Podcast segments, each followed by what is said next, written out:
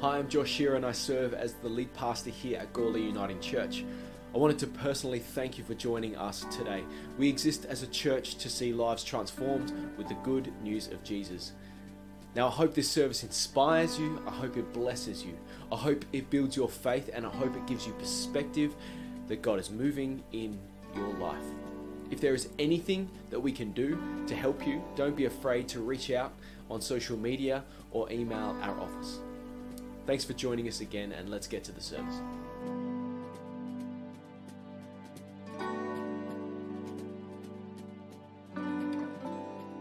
We're working through a series at the moment uh, called Refresh, looking at some of the core and foundational ideas that we experience as followers of Jesus, things that you and I, they, well, they're just foundational.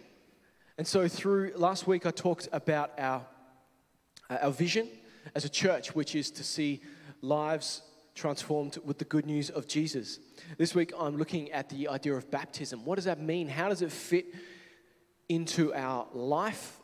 What do we believe about it? What do we practice here as a church? Because I believe getting this right is, is such an important part of our uh, faith. And then next week, I think we're talking life groups. Angus is going to come and bring the word about that. Uh, and then living water is going to be part of our fourth week, which is talking about our spiritual disciplines. What are the things that we do practically as a part of our life which actually help us and foster our relationship with Jesus? And so today, I do want to talk about this idea of baptism. And the thing that I want to sort of explore as we get underway with this is that baptism is a bit of a tricky topic for many people. And I know that for some of you gathered to here today, and most of us who are joined here online, what I'm going to talk about might press a few buttons for you. Some press on perhaps some preconceived ideas that you have about baptism and what it means. Because we all have a framework around baptism. We all have an understanding of what it's for, why it exists, and, and actually, if you're a follower of Jesus, we have an experience, most of us, of baptism in some way.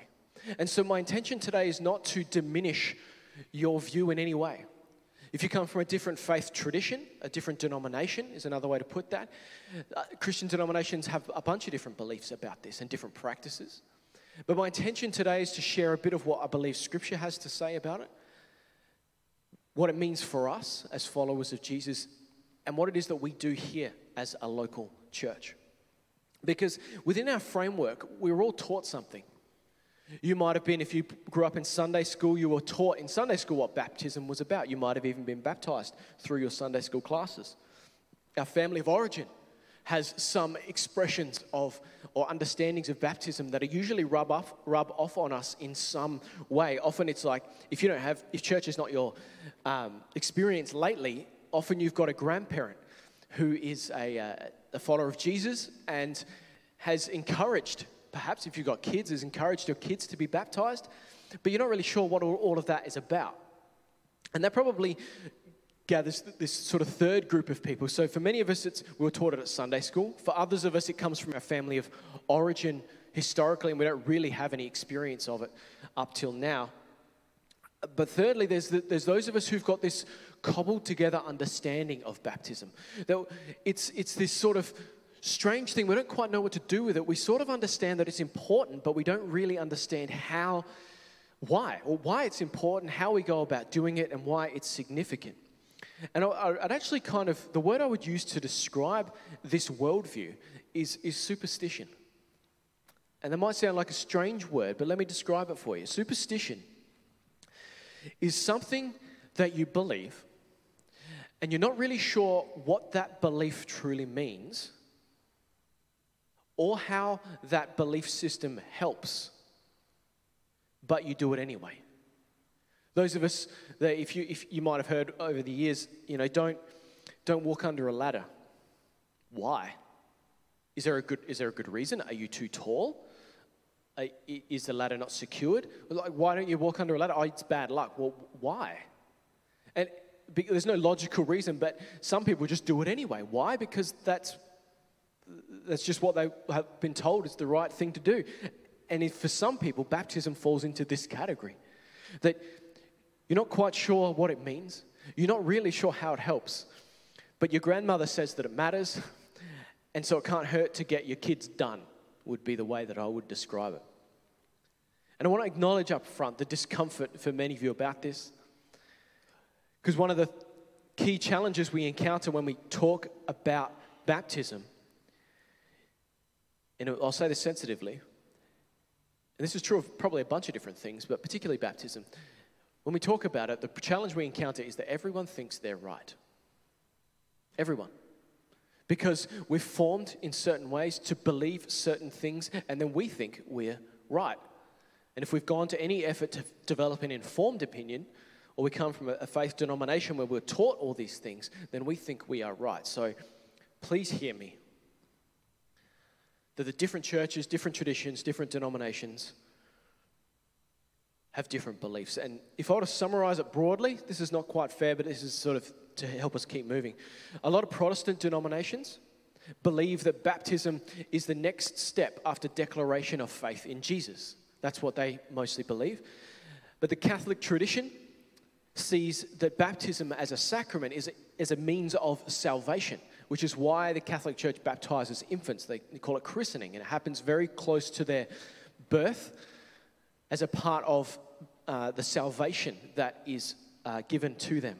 And so, my intent today is not to prove or to disprove any perspectives around baptism or your belief systems around it. What I want to do is to affirm a simple truth, and that is that baptism is a central element of our faith as followers of Jesus. And to show you what the New Testament teaches about what it actually means, and then to share a little bit of our belief and understanding here as a church at Gawler Uniting. So, a quick word on my agenda, because you know I've got one. I'll be honest, right up front. I hope that when we're done in sort of 20, 25 minutes' time, I hope that when I'm finished talking, if you're a follower of Jesus and you haven't been baptized, I hope that you will get baptized. Whether it's here or whether it's whatever local context that you find yourself in, a local church, whatever, I invite you, I encourage you, and I hope that you will be inspired to be baptized. And if you're not sure if you have been baptized or not, then I encourage you to explore. But then, secondly, if you're not a follower of Jesus, I hope that by the time we finished our time together, that you'll understand a bit about why this is so significant. And hopefully, when I believe that you come to trust Jesus for yourself, that you'll be excited about taking this next step and understand how significant it is to us. So, it's also worth mentioning that within Scripture, there's actually a bunch of different types of baptism that are mentioned. There's a baptism of the dead mentioned by the Apostle Paul. There's a baptism of fire mentioned by John the Baptist. And there's a baptism of the Holy Spirit. And I don't want to look at any of those in detail today. It's all intertwined, it all links together. It's a wondrous mystery in a lot of ways. But we just do not have time for me to give you a comprehensive theology of all the different aspects of baptism. So we might talk about those another day. I might do a series around it. Who knows? We'll wait and see. So, if, not, if we're not covering all of that, then where do we begin? We begin quite simply with why. Why do we baptize? Because we've got to start with the why. The why behind baptism is simple. We baptize people because Jesus asked us to. In fact, we could go so far as to say Jesus commanded us to. In Matthew 28, verses 19 and 20, Jesus commissions his disciples to go into the world. And he says, all, authority on heaven and on earth has been given unto me. And so go therefore and baptize all nations. Go into the nations to baptize them in the Father and the Son and the Holy Spirit. And lo, I'll be with you always until the very end of the age. Jesus' commandment to his disciples as he left this earth was to go into the world and baptize people in His name, in the name of the Holy Spirit, and in the name of the Father. A Trinitarian formula of baptism. So, so we baptize people Really simply because Jesus asked us to. But then comes the question what, is, what does baptism actually mean? Well, baptism is not actually an English word. It's a word that was, is, has been, um, uh, what's, it's been not translated, but it's almost transliterated, I think is the word, uh, from the ancient Greek language into English. It comes from the word baptizo. Baptism, baptizo, which simply means to immerse in water. And it was broadly used, it was a broadly used Greek term. They used it everywhere. You, they, they used it to describe like a sinking ship, was baptizoed under the water, and they described it in their recipe to make pickles. So you baptizo the, um, the, the vegetables in boiling water, and then you baptizo them in, uh, in vinegar, and then when they die, they go to heaven. No, of course not. This idea of baptizo was much broader than just the Christian understanding, but it finds meaning for us, and there's, a, there's some, a complex sort of un- literary understanding of this, but I've summarized, summarized it to say that the term baptizo, baptism, finds meaning for us in describing the ceremonial act of immersing people underwater as it's connected to the Christian faith. And it was, pra- it was practiced by the New Testament church, it was commanded by Jesus. And so then, what does baptism mean? Baptism is quite simply a public declaration of identifying with the authority and teachings of Jesus Christ. If you're, if you're going to be baptized, the act of baptism is a public declaration of alignment with the teachings and authority of Jesus over your life. It symbolically identifies a follower of Jesus with the gospel work of Jesus. He died, he was buried, and he was raised to new life. That's what we celebrate, what we remember at Easter. It's what we remember through Holy Communion, our other sacrament. And so, in the same way, for us as followers of Jesus, when we are taken beneath the waters, we symbolically die to our sin and the, sin, and the control that it has over our life. And we're buried in the water from our old ways of thinking, our old ways of living, our old worldviews, our old allegiances, and then we are raised literally, out of the water. In the same way Jesus was raised to new life from the tomb, we are raised to new life in Him out of the water.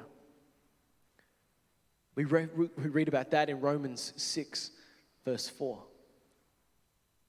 And so then, what is actually happening then in this idea of baptism? If that's what we do, people go under the water, they come out again. If that's what we do, and if it's a public declaration of faith, then what's actually happening in that moment? Well, we understand that, that baptism is a sacrament. It's one of the two that we have in, in our tradition of the church. And a sacrament is simply an outward sign of an inward grace, an outward sign of an inward gift, an inward grace. But what does a sign do? We see signs everywhere around us. There's signs all through this place. You've probably got signs at your home somewhere. What does a sign do? A sign points to something, doesn't it? The sign points to the bend coming in the highway, just beyond where, where you can see. The sign is not the bend in the highway, is it? No, the sign points to the bend in the highway. The toilet sign points to the toilets. Thank you. You do not go to the toilet at the toilet sign. That gets you in a lot of trouble in most places. The sign it's, is the thing that points to that which is reality. And so for us, baptism is a sign that points to an extraordinary grace that is happening within us, that has happened within us. Baptism itself is not, we believe, a saving act. Baptism is not a prerequisite for salvation nor are we saved through the act of baptism. And the reason that, that I think about this, I think about this, and the reason we believe this is because there's actually nowhere in Scripture that it, that it talks about being saved through baptism. When we think about the robber that was on the cross next to Jesus, he's, all three are hanging there two criminals and Jesus hanging on the cross. And one of, the, one, of the, one of the criminals is spitting vitriol at Jesus. You know, like you saved heaps of other people, just hop down, save yourself, and while you're at it, Jesus, save us too. But then the other criminal turns to Jesus and says, Look, I believe in who you are. And Jesus' response to him is, All right. Truly, I tell you that today you'll be with me in paradise. You will be with me in paradise. In that moment of faith and trust, that, that robber, that criminal, becomes a follower of Jesus, of who Jesus really is. And Jesus says, Okay, well, you're saved by that faith. And so he was never baptized. He couldn't do anything right in his life. He was going to be dead in about 20 minutes. And so he couldn't like be nicer to his wife. He couldn't give to the church. He couldn't even do another good act in his life. To he couldn't certainly couldn't be baptized. So there was nothing he could do to earn his salvation. And so instead, we discover the truth that salvation is not about what we do. It's about our belief and our relationship and our connection in our heart to Christ. In Scripture, right through Romans, we, we also read about this reality that we are saved by grace through faith. That's what we believe. We believe we can't earn our salvation at all. We just receive it through faith. That's what Jesus taught. That's what the Apostle Paul theologically explained. And so, if we were to add baptism onto that and say, you are saved by grace through faith plus baptism, then hang on a second. There's something we need to do to be saved. Suddenly, it becomes a works based salvation. And we don't believe that. We believe that we're saved purely through Jesus' act. That was all that was enough. And if we add anything to it, we, we actually imply that Jesus' sacrifice was insufficient. It, was, it nearly got us there, but didn't quite get us over the line. So we don't add anything. We are saved by grace through faith plus nothing. Baptism, friends, is proof of our trust in Jesus, proof of our salvation. It is not the act of salvation itself. And so then the question becomes who can be baptized? This is an interesting and, and really a highly contested question.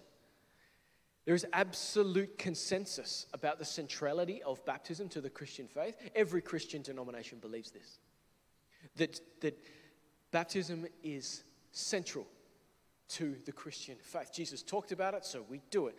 But after that, it gets super shaky in terms of different traditions, and there's some really complex explanations for how these traditions formed and the belief systems around them. Some traditions determine that baptism can only come after a declaration of faith. Now, it's now many, many Protestant denominations, this is what they practice and believe that you can only be baptized once you declare faith in Jesus publicly, once you have the ability to be old once so the implication is you need to be old enough to be able to make an informed decision about a declaration of faith. But the problem becomes there's nowhere in scripture that talks about that.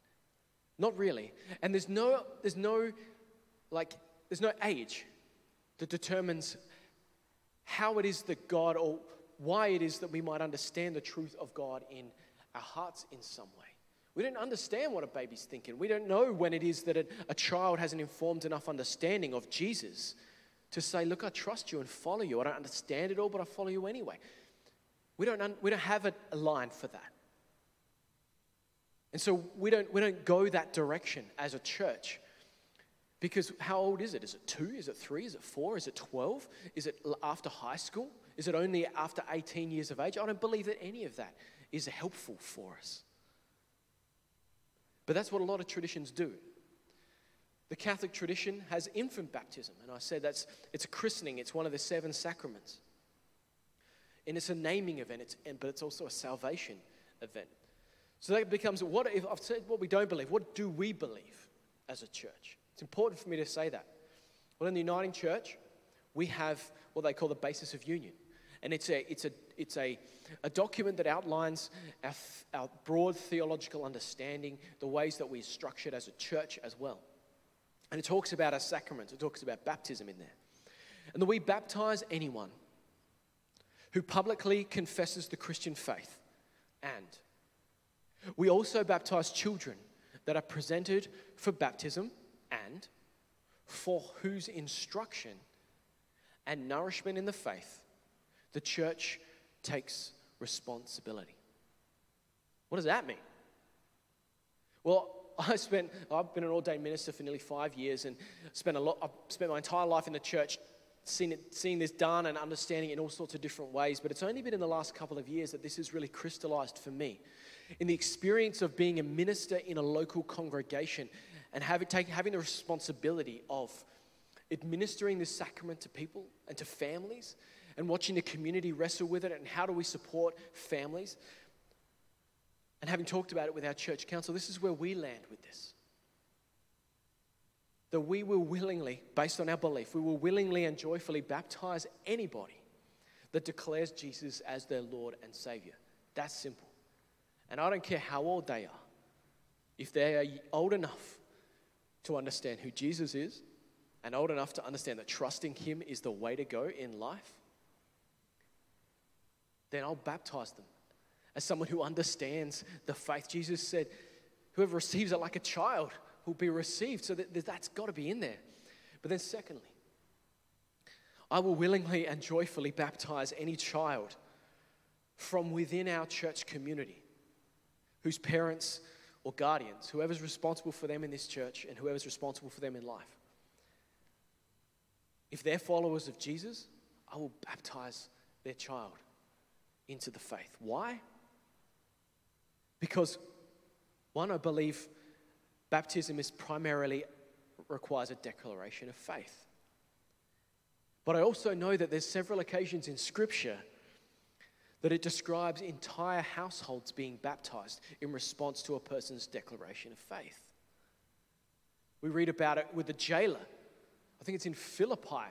When Paul and Silas are in the, in the prison singing praises to God, and, and, the, and the prison doors break open, and, and, and the, the Roman officer that's there guarding him, he thinks they've all escaped, and so he's about to kill himself, and Paul and Silas are there, and they say, No, no, no, no, we're still here. And he's like, How is that possible? Everyone else would have escaped, but they cared enough about him. And in response to that, he comes to faith in Jesus for himself. And he and his household are baptized in response. So there's something about his faith connected to that, the faith of his household, in some mysterious form. And so, in my understanding of that, then, is that committed Christian parents, and this is my experience. So, as my wife Eloise and I, we are followers of Jesus. Hope that's obvious. But as committed parents, for our two daughters, we will teach them and we will model and we will encourage the exploration of the Christian faith as they grow up in their life. We teach about, about it now, and we will teach about it because it's our responsibility as parents and because we are followers of Jesus, we're not just going to give them a book of world religions and say, pick one. No, of course not. We're going to, we're going to teach them what we believe to be true.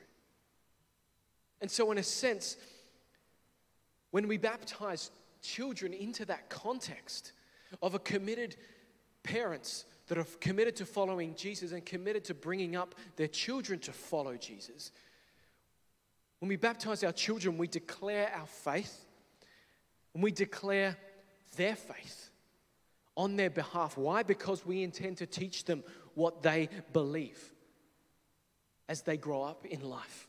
And of course, they have the opportunity to believe for themselves later on in life, like we have the cho- always got the choice. You and I can always step away from faith if we wanted to. We can, we can choose to believe something different about anything. But at some point, we are formed in our beliefs, consciously or unconsciously. But that belief system given down by parents and shaped in the loving community of the church is what we baptize that child into. And I know historically, within the context of even this church, We've baptized children presented from outside our church. And I've decided, quite seriously, I'm not going to do that anymore. It was something we did, it's something we inherited from ages past, but I'm not going to do that anymore.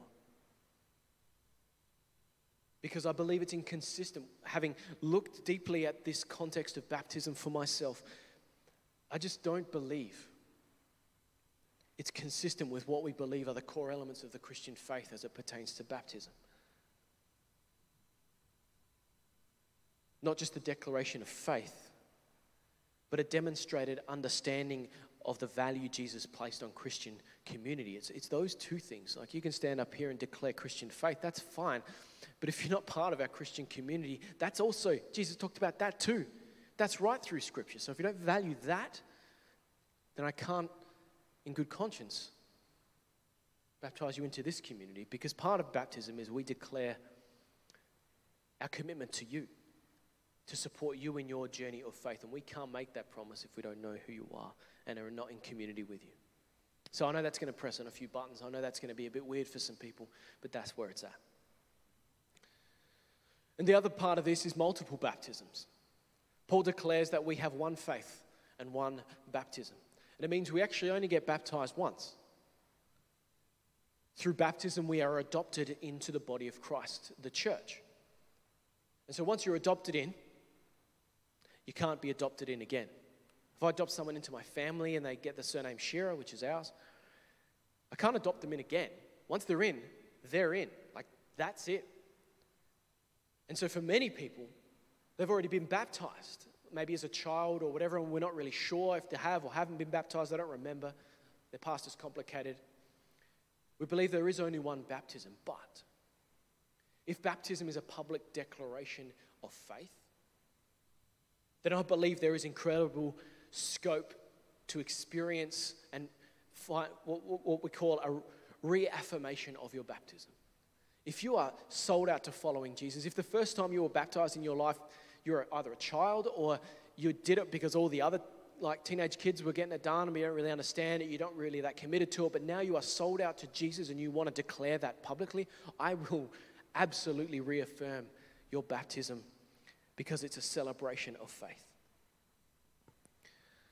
How you going? We keep getting through? So I've got a couple more questions to answer and then we'll wrap up. I've got the question I want to answer is when do we baptize? Well, my hope is that we baptize as often as the opportunity arises. When Philip baptized the Ethiopian on their trav on, on their on their journey, the Ethiopian eunuch professed faith and, and he said, Well, so what do I do? And they said, Philip says, Okay, let's get let's baptize you. So they do it right there in the water, right where they were. So it happens as soon as possible. And so I, when someone declares faith, we'll baptize them as soon as we can. And so for us as a church, we're planning to have dedicated times throughout the year for people to be baptized. Hopefully monthly, but we'll see how we go with that. So then, how do we baptize? I believe the form isn't as significant as the why and the what. But ideally, I'm all for full immersion baptism if we've got the water to be able to do it. We have a baptismal that we do plan to use. It's, it's new, we haven't used it before. And so we plan to, people that declare faith and want to be baptized, we're going to fully immerse you in water. It's probably going to be here, unless the old floorboards here can't take the weight of the baptism water, and then we might have to do it outside. We'll wait and see. Hold the phone on that one. But we plan to. But there's also the provision for sprinkling of water. You know, if, it, it's, if, it's, if it's not practical, or we're not going to do a whole, you know, thousand liters baptismal f- to baptize an infant, instead we use a small amount of water. And so it's not about the form, it's about the practice, it's about the why and the what. But I have seen the meme going around the place, and it was probably early on in the pandemic. There was a meme going around of a, of a a priest, I think, or a pastor with a water gun. And it was like baptism via social distancing. And they had this water gun aimed at a kid, and the parents were holding him up, and it was just like baptism in the Father, Son, Holy Spirit. I draw the line at that. Just not going to do it. I, I, can, I think there's some different ways. So I don't, want I don't want us to get hung up on the form of baptism. If it's not practical to get in the water, we won't make you get in the water. Jesus welcomes everybody and meets us where we're at. So I never want the form to be a barrier to the declaration of faith. And so the last question I want to answer is who does the baptizing? Well, our church tradition has two sacraments, and the church as a whole gives authority to those it deems understand its significance to teach it and oversee baptism. Part of that training is we, ordination. So I'm an ordained minister. My, my full title is a minister of the word and sacraments, which means I'm one of those people. Understand baptism and I baptize people. But it also has the ability to commission other people to do it. If there's no ministers around, if we, we live in an era where trained clergy, there's less of us uh, across the, the breadth of our state. And so there's provision for people that are not ordained as part of the body of Christ, as believers that understand the significance of baptism, to just do it on the church's behalf. Because it's really the church that baptizes into the faith. It's not my baptism. You're not being baptized into what I believe, you're being baptized into Jesus.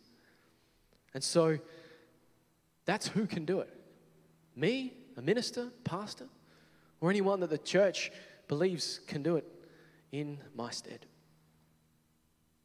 Right. That's the big questions of baptism. I hope you learned something. It's not the most interesting sermon I've written so far, but I feel like this is important. This stuff's important to understand and get right. There's so much more that I could say about this theology of baptism and the symbolism and about the way that it ties into uh, the Jewish baptism in the Old Testament and about Moses and the whole bunch of other stuff I can tie into this, but we'll probably explore that another time. But I hope that through sharing this stuff that I've answered some questions that you have, and maybe some questions you didn't even know you had about what baptism means. And if you've got more questions, I invite you to like jump jump in the chat, send us a message, send us an email. If you don't want it to be public, you can PM us through our Facebook page or you can send an email to the office. You can call our new phone number, send a text to them, whatever, something like that. But I'm sure even if there's, I'm sure there's some questions that I'm sure I haven't answered. And I'm sure there's probably an email or two waiting for me from people that disagree with what I've said, and that's cool. Can't wait for those tomorrow. But my hope and my prayer is that in all of this, that you would hear how special and how wonderful baptism is.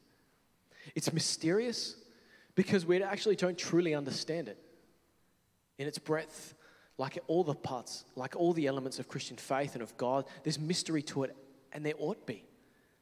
We can't understand it all because we're not God. The baptism is deeply personal in that you are symbolically dying to yourself and experiencing new life with Jesus. I hope that you hear how incredibly significant baptism is to the community as well. It's not just about you and God, although it is. It's about you and, and God and us. It's about us and God. And some of the most inspiring moments I've experienced in church is when I'm present when someone stands up here and declares what they believe about Jesus and why, shares a bit of their story. It's amazing because there's parts of it that resonate. I'm like, hey, I felt that too. Hey, that's cool. I'd never thought about that. Or how, how incredible is God's grace that he brought you to Himself despite all the challenges you've experienced. That stuff's inspiring. And so it's why we do it as a part of a community because we need that inspiration and encouragement to build us up in the faith. So, to get back to my personal agenda for today as I finish, if you're not a follower of Jesus, this has probably been a lot. But I invite you to consider. If you're not a follower of Jesus, I would invite you to consider everything that I've talked about, about all that it means. Because I don't believe that you've joined us by accident. I don't believe you're still listening or watching by accident. I believe that you're here because God's doing something in you, has, probably has been for a while. And this could be that moment where you understand clearly for the first time what Jesus has done for you and why it matters so much. And what, what, what a wonderful gift it is that it's the best of anything we can find in this life. That Jesus gave his life for you to conquer your sin. And that by dying for you, he covered the gap of separation between you and God.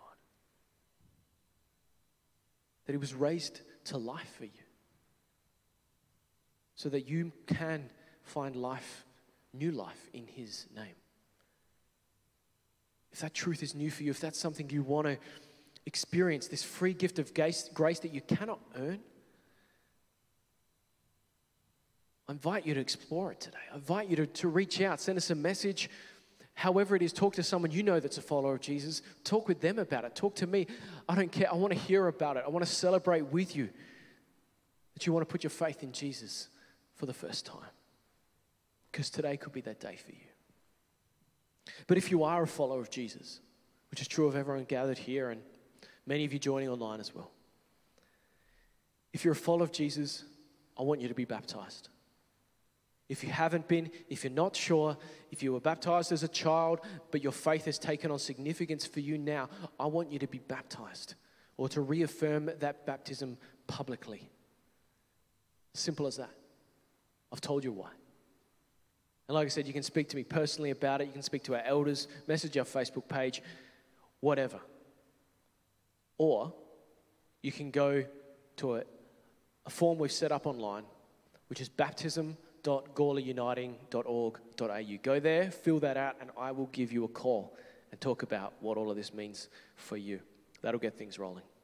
So, baptism, it's huge, it's significant, and it matters. We want to celebrate it with you. We want to celebrate what God is doing and continues to do in and through. Let's pray together, church. Why don't you come up, Ben? Loving God, we thank you for this gift of baptism, Lord. We don't really understand all of it. There's so much more that we could know about it. But Lord, we trust mysteries in your hands. We trust that we understand all that we need to know.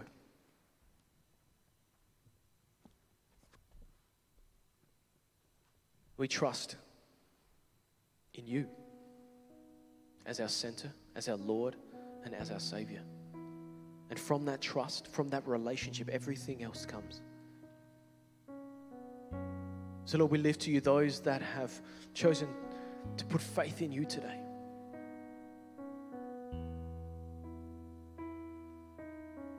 Lord, give them the courage to reach out and talk with someone about that. Lord, we thank you that you have brought them to that place of placing trust in you. And Lord, would you give us, as followers of Jesus, the courage to go public with our faith? If we've already been baptized, if we're already good with that, Lord, give us the courage to find other ways to declare the truth of our, of our faith with the world around us, in our, in our community, through serving, through getting involved, through encouraging, whatever that looks like. Lord, give us the courage to share the faith that you have placed within each of us because it's worth celebrating. In your name we pray. Amen. Amen.